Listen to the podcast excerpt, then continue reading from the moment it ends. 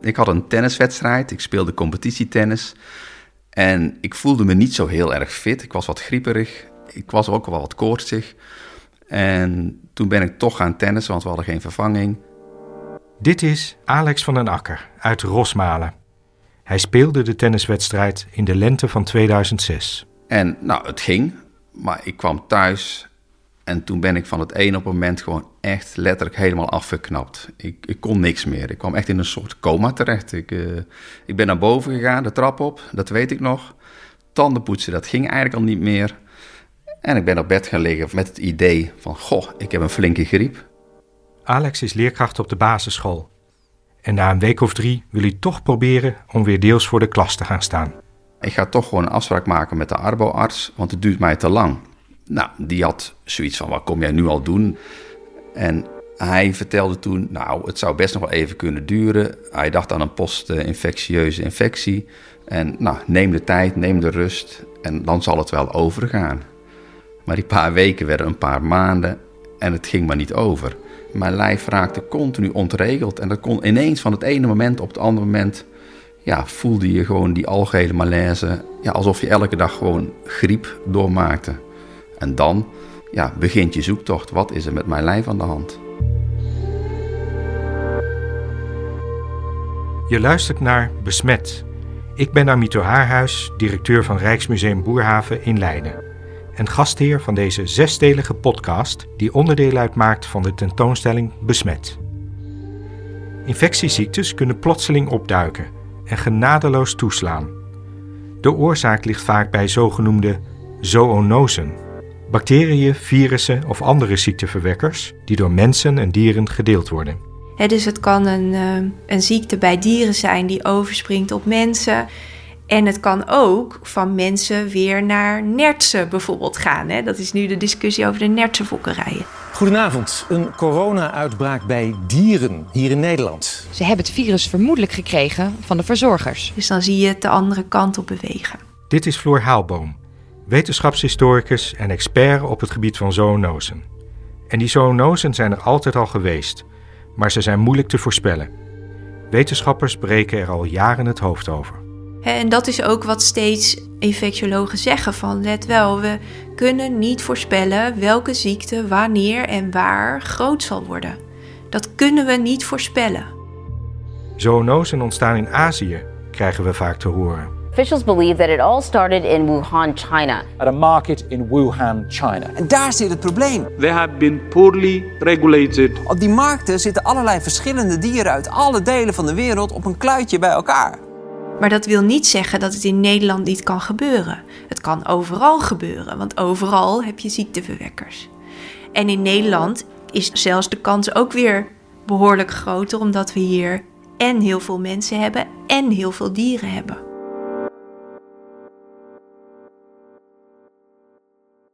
Dag, ik ben Alfons Oldelohuis. Oldelohuis is verbonden aan de huisartsenopleiding van de Radboud Universiteit in Nijmegen. Ik ben 38 jaar huisarts geweest in het dorpje Herpen, hier een klein dorpje in Brabant.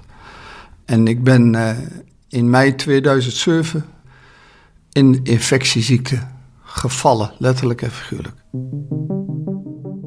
In mei 2007 is het droog en mooi weer. En wij kregen, mijn maatje en ik in de praktijk, mijn maatje ook huisarts, kregen in één week tijd negen mensen die heel erg ziek waren. Uh, hoge koorts en zwetend voor je zaten met hoesten en longontstekingen.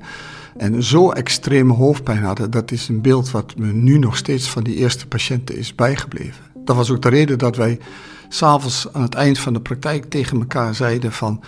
Hé uh, hey Rob, heb jij dit ook gezien? Uh, raar beeld, had je ook zulke mensen? Ja, ik ook. En toen dachten we, we moeten hier de schouders onder zetten, want dit is iets raars. Dat hoort niet in het normale patroon van ons huisartsen.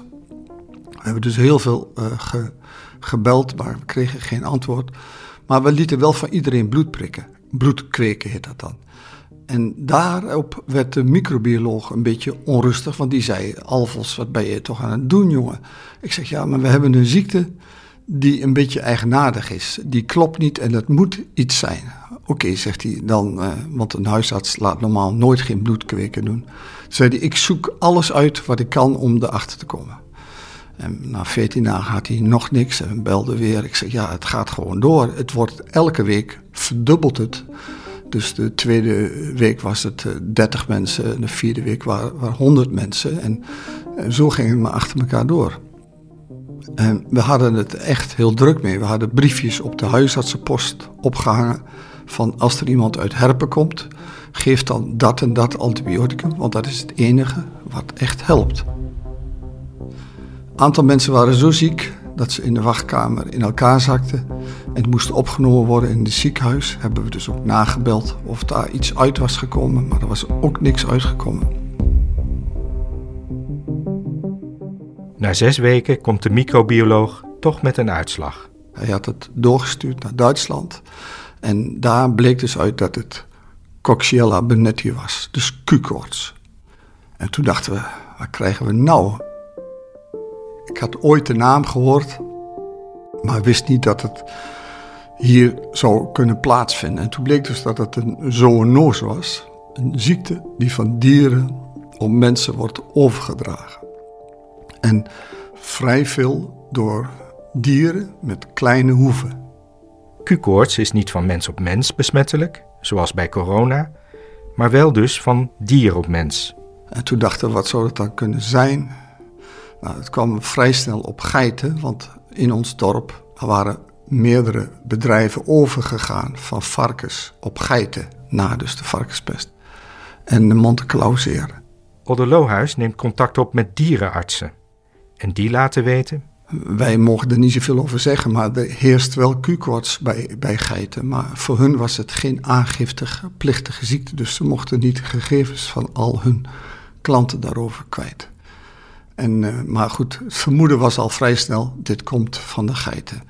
En die hebben dus die ziekte, die steken elkaar aan. Dat noemen wij het kazerne-effect. En dan krijg je dus een gigantische hoop verwerpingen. Dat zijn miskramen in de dierentaal. En die zijn extreem besmettelijk.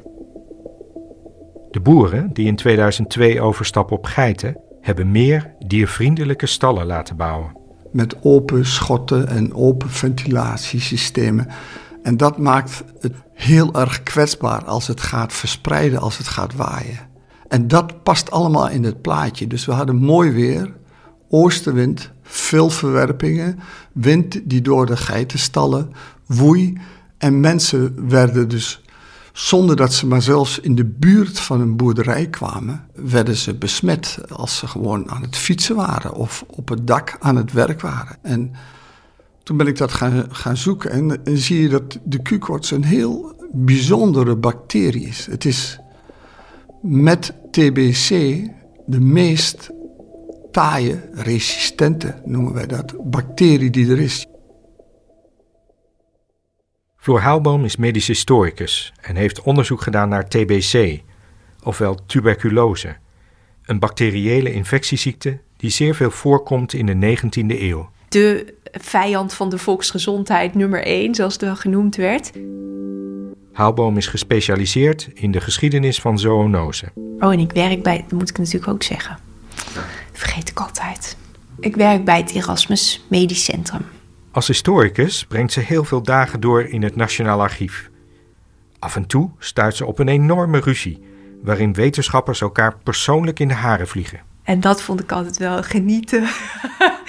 dat ze ja, echt hele woedende brieven ook naar elkaar, of hele ijskoud, weet je wel, zo ijskoude brieven naar elkaar sturen. En dat, dat ligt dan allemaal daar in het archief. Ja, dat vond ik wel geweldig. In Nederland overlijden er in de 19e eeuw zo'n 10.000 mensen per jaar aan TBC. Deze taaie bacterie gedraagt zich, net als Q-koorts, anders dan de meeste infectieziektes. Tuberculose was eigenlijk een veel chronischer infectieziekte, dus het ontwikkelde zich langzamer. In die tijd zijn er nog geen antibiotica. Dokters adviseren rust en schone buitenlucht. Maar mensen werden er wel, konden er wel heel erg ziek van worden en ook natuurlijk dood aan gaan. Ja, we kennen dat allemaal wel vanuit de films van mensen die dan bloed gaan ophoesten en zo. Wetenschappers raken in de 19e eeuw geïnteresseerd in zoonosen. Er is dan nog maar weinig echt bekend over bacteriën die van dier naar mens kunnen overspringen. Bacteriologen van de 19e eeuw die gaan zeggen specifieke ziektes die worden eigenlijk veroorzaakt door kleine micro-organismen, bijvoorbeeld bacteriën. En Robert Koch is zo'n bacterioloog. Een bekende Duitser die in 1882 als eerste de tuberculosebacterie ontdekt. Er werden enorme instituten naar hem genoemd, een grote held. Koch raakt ook geïnteresseerd in vergelijkbare ziekten bij dieren. Waaronder koeien, rundertuberculose. Ja, hij zag daar verwantschap tussen. En hij was dus ook bezorgd. Hij zei, we moeten oppassen voor zo'n bacterie bij koeien. Die, die bacterie kan ook tuberculose bij mensen veroorzaken. Dat was in eerste instantie zijn idee. Koch kweekt de bacteriën in het lab en bestudeert ze onder de microscoop. Dus welke bacterie hoort nou specifiek bij die ziekteverwekker of bij die ziekte? Dat was best een ingewikkelde vraag.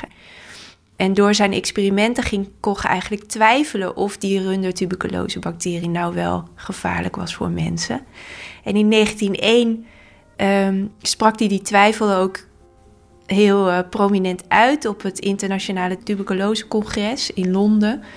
Waar hij verkondigde van ja, eigenlijk uh, ben ik nu van mening dat de rundertuberculose helemaal niet gevaarlijk is voor mensen. Maar deze verandering van inzicht wordt Koch niet in dank afgenomen. Ja, zowel wetenschappers als ook overheden waren begonnen met daar onderzoek naar te doen, maatregelen op te verzinnen en daar al ook al ja, op te handelen eigenlijk. Dus toen Koch, die beroemde Duitse bacterioloog, dat stond te verkondigen van het is eigenlijk helemaal niet belangrijk, schrokken heel veel mensen ja, zich wezenloos. Dat gaf natuurlijk ontzettend veel reuring en die gingen daartegen in. Bijvoorbeeld de Nederlandse bacterioloog Dirk Aert de Jong. Dirk Aert de Jong die, uh, gaat dan in de jaren 10 hè, van de 20e eeuw gaat hij, uh, in tegen Koch. Wat hij dus enigszins aarzelend doet, omdat Koch zo beroemd was. Zijn grote voorbeeld in feite. De Jong ziet alle bacteriën als potentieel gevaar voor de gezondheid van de mens. En hij gaat dat standpunt verdedigen in een commissie van de overheid. En daarin gaat hij dat dus ook zeggen van ja, we moeten niet alleen maar kijken naar mensen en hoe die bacterie zich onder mensen beweegt, maar we moeten ook letten op dieren.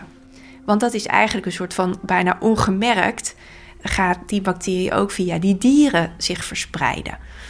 en met name natuurlijk als het gaat over kleine kinderen die melk drinken, dat waren de belangrijkste consumenten van melk op dat moment dat is gewoon uh, een belangrijke bron. In die commissie zit ook een Amsterdamse arts, Louis Heijermans. En die krijgt enorme ruzie met Dirk Aert de Jong. Want die heeft zoiets van, ja, waar zit je nou over te zeuren? Over die dieren? Waar hebben we het over? Het gaat toch over mensen? En het gaat vooral over mensen die in armoede leven. En ja, die dieren, dat is een... Uh, bijzaak. Want als mensen in betere omstandigheden zouden leven, dan zouden ze ook minder vaak ziek worden. dus die wordt eigenlijk heel verontwaardigd over die enorme focus van Dirk de Jong op de bacterie. De Jong en Heijermans blijven er iedere vergadering op terugkomen. Dat waren sowieso allebei hele opgewonden standjes. Allebei. Dus ze hielden ook wel van uh, flink uh, er tegenaan. En dat, dat deden ze dus ook. Op 8 november 1918 komen 14 deskundigen bij elkaar in het Amsterdamse hotel Krasnapolski. Ze vergaderen over de bestrijding van TBC. Heijermans meent dat wij ons moeten afvragen welke betekenis de verschillende bacillen voor de mens hebben. Hij kan zich denken dat men door het gebruik van melk bovine-bacillen binnenkrijgt, maar hoe wordt men met vogel-TBC-bacillen geïnfecteerd? De heer de Jong antwoordt dat vogels, bijvoorbeeld kippen, veel worden gegeten. De heer Heijermans zegt dat dit dan toch niet in rauwe toestand wordt genuttigd. De heer de Jong antwoordt dat koken niet genoeg geeft. Als men aanneemt dat de hoestende mens iemand kan infecteren, waarom zou men dat dat van een hoestend dier ook niet aannemen? De heer Schouten antwoordt de heer Heijermans dat vogels bij het hoesten met de kop krachtig schudden. Bij de snot kunnen de slijmdraden op die wijze wel anderhalve meter wegvliegen. De kip, kanarie enzovoort hoesten alle op deze manier. Deze discussie duurt ruim twee jaar. En het blijft maar doorgaan, weet je wel. En ze zitten dan enorm te hakken takken. Heijermans meent dat wij praktische conclusies moeten trekken. Wat is nu de praktische betekenis der dier-TBC-bacillen voor de mens? De heer de Jong meent dat als deze bacillen gevonden worden bij de mens, zij ook gevaarlijk voor hem zijn. Ze vinden elkaar niet. maar, zegt Haalboom, achteraf gezien hadden ze allebei gelijk bij Louis Heijermans, die die nadruk legt op die sociale omstandigheden, daar zit natuurlijk ook wat in. Kijk nu, vandaag de dag ook, waar zijn infectieziekten het grootste probleem, ook nu met de coronapandemie. Dat is natuurlijk op plekken waar veel armoede is, hè, waar grote ongelijkheid is. De VS nu, India, Brazilië. En tegelijkertijd is, uh, is ook de bacterie van belang. En de ideeën over hoe dat zit dat nou precies tussen die verschillende dieren ja, dat is een, uh, dat is een ingewikkelde kwestie. Voor de tuberculose zijn we daar, denk ik, nu zijn we daar redelijk uit. Maar voor andere ziekteverwekkers is dat eenzelfde vraag. Van hoe specifiek is zo'n virus voor uh, vleermuizen, mensen? Dat blijft een steeds een nieuwe vraag.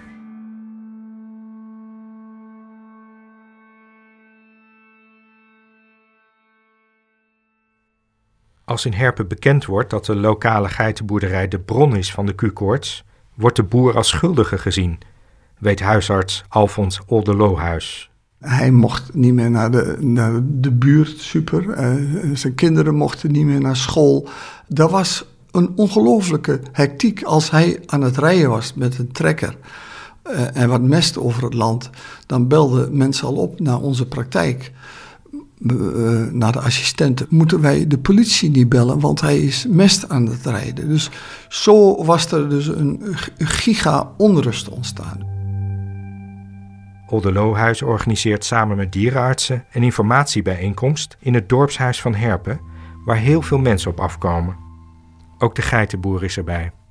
Ja, daar, daar was heel veel onbegrip. En, en, dat leidde tot hele heftige situaties waarin hij echt uh, ja, met gebogen hoofd uh, moest zitten. En dus wij waren ook wel blij met de dierartsen die hem daarin een beetje ondersteunden. En, uh, en zo hebben we het eigenlijk een beetje op dat moment de vrede weer een beetje kunnen herstellen. Helemaal goed is het nooit gekomen. In grote stormen raak je het overzicht raak je eigenlijk kwijt. Dan schieten mensen door. En dan ben je dus de nuance verloren. En niet alleen in Herpen heerst onrust onder de bevolking. De Q-koorts explodeerde. Brabant stond echt op zijn kop hoor. Je kunt je nou niet meer voorstellen, maar dat was echt zeker zo heftig als met corona. Kijk, bij corona weten we gewoon dat komt van ver weg uit, en, en dat overkomt ons, dat maakt ons iets gedweeër om te volgen. Maar daar was duidelijk dat is er en daar moet iets tegen gebeuren.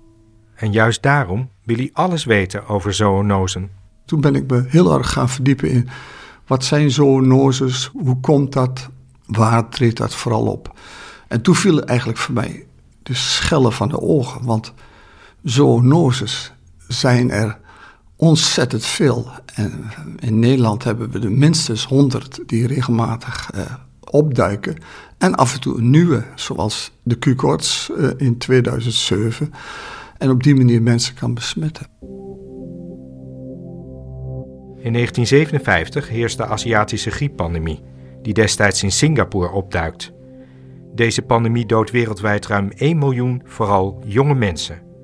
Wetenschappers vermoeden op dat moment dat het virus misschien van varkens komt. En uh, Jacob Mulder, een Nederlandse beroemde influenza-onderzoeker, die gaat dan volledig de blik op Azië richten. Dus die gaat zeggen: Oké, wij weten nu dus dat het iets met varkens te maken heeft.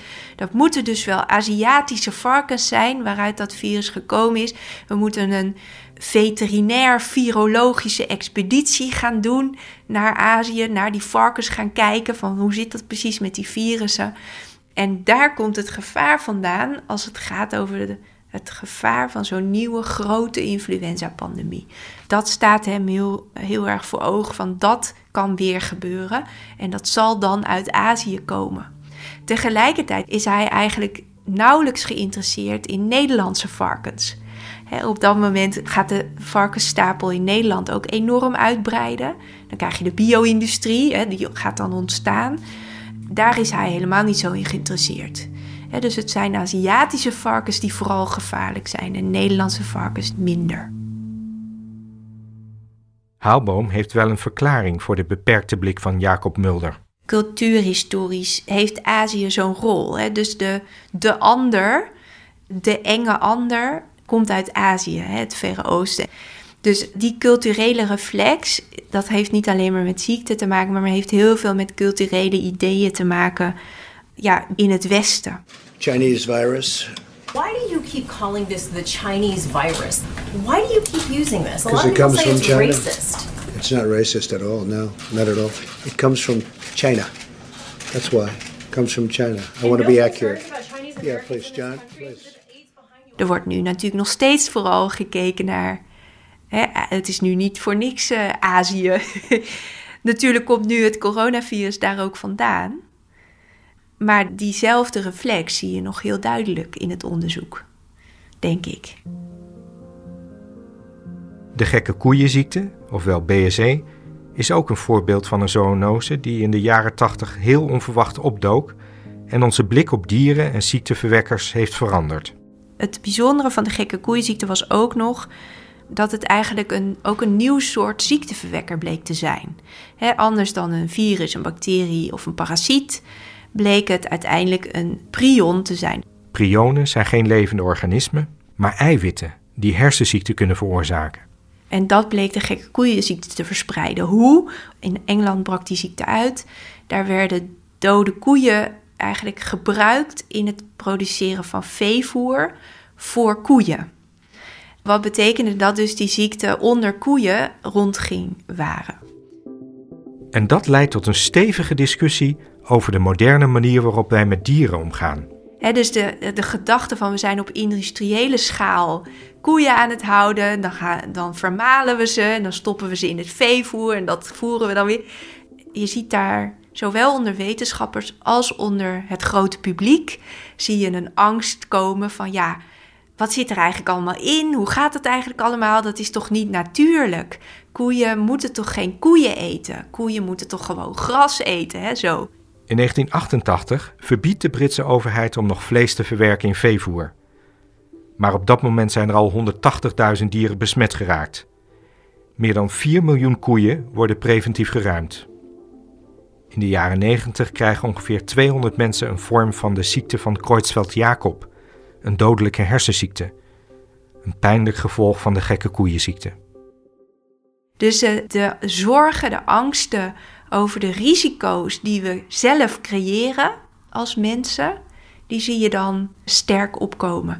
Dat linkt weer heel erg aan hoe we ook nu met de coronapandemie dat heel erg koppelen aan hoe gaan wij om, wij om met de planeet. Wat doen we allemaal met ecosystemen? Hoe zit het met de bevolkingsdichtheid? He, dus echt een heel, heel erg de blik naar onszelf als mensen. Wat, wat doen wij dat ziekte veroorzaakt?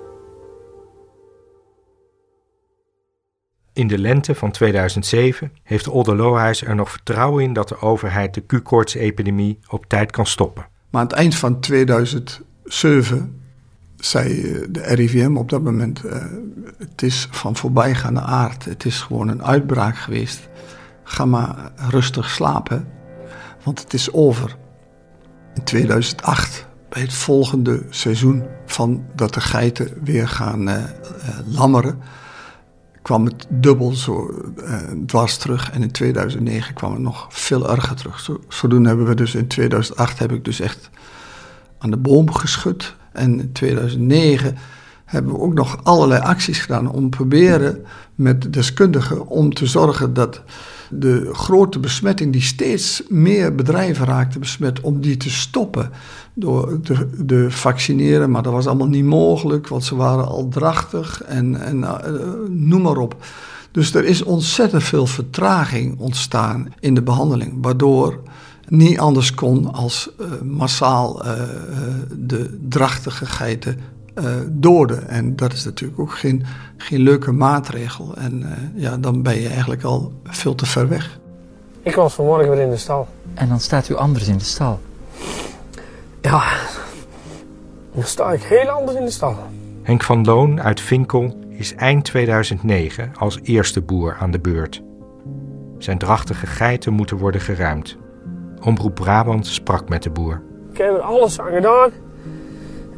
En dan moet ik voor mijn gezin werken. En ik kan het niet. Als het zo is, zie ik op dit moment totaal geen uitweg. Ja. En ik vind het dramatisch. Bij zo'n 90 Nederlandse bedrijven worden geiten geruimd. Het was onontkoombaar. Dat, dat beeld had ik al, want ik was, was ook niet blij met ruimen.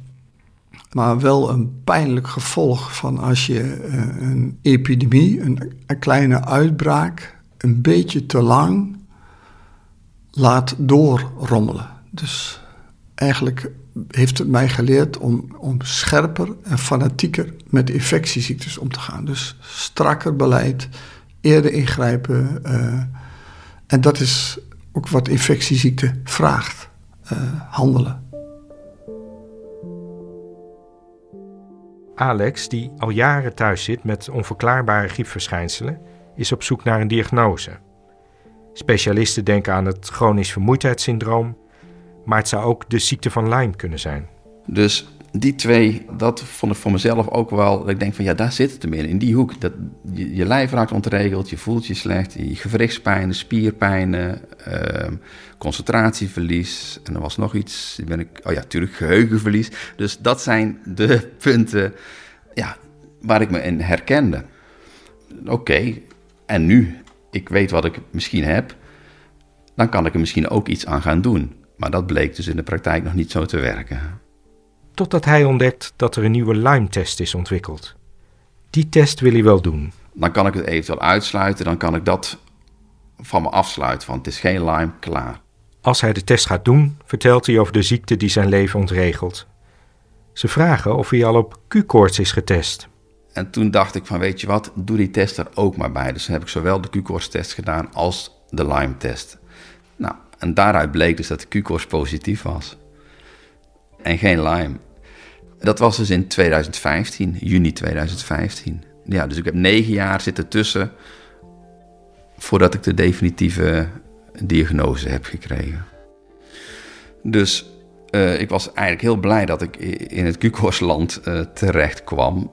Dat gevecht hoef ik niet meer te leveren. Ik weet nu waardoor het komt, ja, waardoor mijn klachten, waar ze vandaan komen. En dat, dat geeft ook al een soort rust. De Q van Q-koorts staat voor query, raadselachtig, vertelt huisarts Olde Lohuis. Een ziekte die namelijk heel raadselachtig is. En dat is omdat die dus behalve de acute ziekte ook in mensen kan wegduiken. En vooral op gevoelige plekken, vaatsystemen, hartkleppen, slagaders, zich kan verstoppen. En op die manier de mens echt letterlijk te gronden kan richten in een aantal jaren.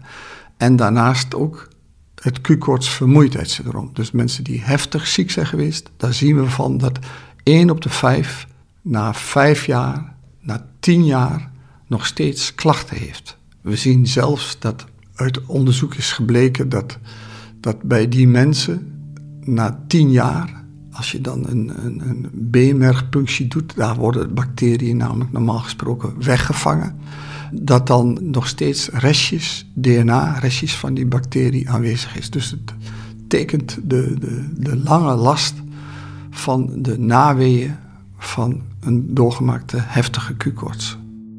Schattingen lopen uiteen. Maar in ieder geval raken meer dan 4000 mensen besmet door de Q-koortsbacterie. Bijna 100 mensen zijn aan de gevolgen van de ziekte overleden. Deze epidemie was wereldwijd de grootste uitbraak van Q-koorts ooit. Het leek een lokaal Brabants epidemietje, maar dat is helemaal niet waar, want wij hebben in de nazorg voor Q-koortspatiënten hebben we patiënten in, in Amsterdam, in Noord-Holland, op Ameland, eh, Utrecht, hele grote groepen. Overal waar geitenbedrijven zijn geweest, zijn ze vrijwel allemaal besmet geraakt. Alex heeft het Q-koorts vermoeidheidssyndroom, wat heel moeilijk te behandelen is. Ja, ik ben niet voor niks arbeidsongeschikt geraakt. Ik heb inmiddels ook een stent gehad, omdat mijn kransslagader dicht begon te groeien. Ik ben longpatiënt geworden en dat heeft toch wel naar alle waarschijnlijkheid met de Q-koorts te maken. Het gezinsleven is totaal veranderd. Mijn dochter voetbalt. Ik kan niet een hele wedstrijd bijwonen om te gaan kijken.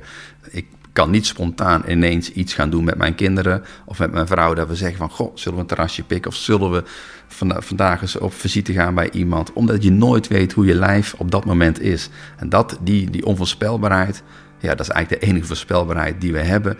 Maar dat maakt het wel heel lastig om ermee om te gaan. En dat, dat went eigenlijk nooit.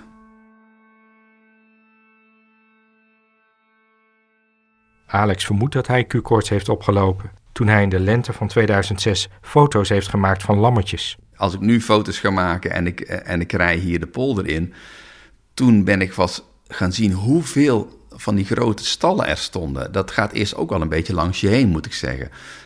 En ja, dat, dat zet je wel aan het denken van, goh, uh, moeten we op deze manier wel doorgaan? En ik hoop dat het uiteindelijk wel toe zal gaan leiden.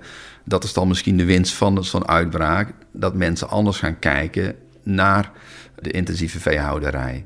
Ik denk dat de boeren ook heel goed weten hoe het zit. Opnieuw Alfons Oldelohuis. Als er 20, soms wel 38 bedrijven per vierkante kilometer zijn, weten zij ook wel dat het niet past. En er zitten hele goede boeren bij, die zorgvuldig zijn, die geen antibiotica geven, die de uitstoot beperken. En er zitten ook boeren bij die oude recht hebben en die met alles uh, gewoon doorgaan. Of die het gewoon de puf niet meer voor hebben. Of ik denk dat de hele sector zichzelf moet saneren. En dat weten ze eigenlijk heel goed. Maar ze wachten dan tot de overheid uh, komt. Medisch historicus Floor Haalboom ziet ook dat mensen en dieren steeds meer met elkaar in contact komen. Dat heeft natuurlijk veel te maken met dat we als mensheid bezig zijn om op enorme schaal in te grijpen in allerlei ecosystemen overal. Dan doe je nieuwe ontmoetingen. Dat hoort daarbij. Dus wil je dat niet, dan moet je dus niet meer bewegen. Dan moeten mensen ophouden met uh, over de hele wereld gaan reizen, bijvoorbeeld. Als je dat belangrijk vindt als maatschappij, dan kan je dat doen. Dat is niet wat we op dit moment, denk ik, aan het doen zijn. Daar heb ik als historicus die veel onderzoek heeft gedaan naar hoe mensen en dieren zich tot elkaar verhouden, wel vragen over of dat zal gebeuren en ook of dat kan. Omdat ik denk dat mensen eigenlijk bijna automatisch heel erg verweven zijn met het leven van dieren. Volgens Olde Lohuis is de wereld een perpetuum mobile. Met andere woorden, alles is constant in beweging. De wereld is niet statisch. En je moet je dus altijd op geprepareerd zijn dat er weer iets nieuws kan komen. En we kijken dan naar China, maar Nederland is een geweldige mogelijkheid met zo'n extreme veedichtheid dat daar iets nieuws komt. We bewaken het goed. We, we doen echt, dat wil ik echt zeggen. Maar er hoeft maar een of andere rare buitenscharrelkip, een aviaire influenza van een eend, eendenpoep die overvliegt te krijgen. En, en, en lijden is een last. En dat is het dilemma. Dan willen we buitenkippen, natuurlijk, biologische. Maar voor risico van infectie is het natuurlijk helemaal geen goed idee. De vraag is of Alex ooit weer de sportieve leerkracht zal worden die hij was. Um, ik hoop het. Ik heb heel lang uh, mijn tennistas hier in de hal laten staan. Om een beetje als een soort doelstelling van: Goh, ik wil. Er komt een tijd dat ik die tas weer op kan pakken en dat ik weer kan gaan tennissen. En ja, de laatste twee jaar begon het bijna meer als een frustratie als ik die tas zag staan. Dus ik heb hem eigenlijk pas vorig jaar of twee jaar geleden heb ik hem uh, echt definitief naar de zolder gebracht. Ik denk, nee, voorlopig komt dat niet. Ik moet het nu doen met de beperkingen die ik heb. En vanuit daar zien we wel hoe het verder zich ontwikkelt.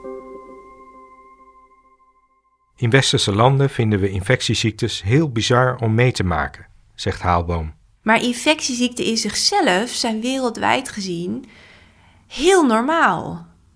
Mensen gaan nog steeds dood aan tuberculose, aan cholera, aan aids, aan noem het maar op.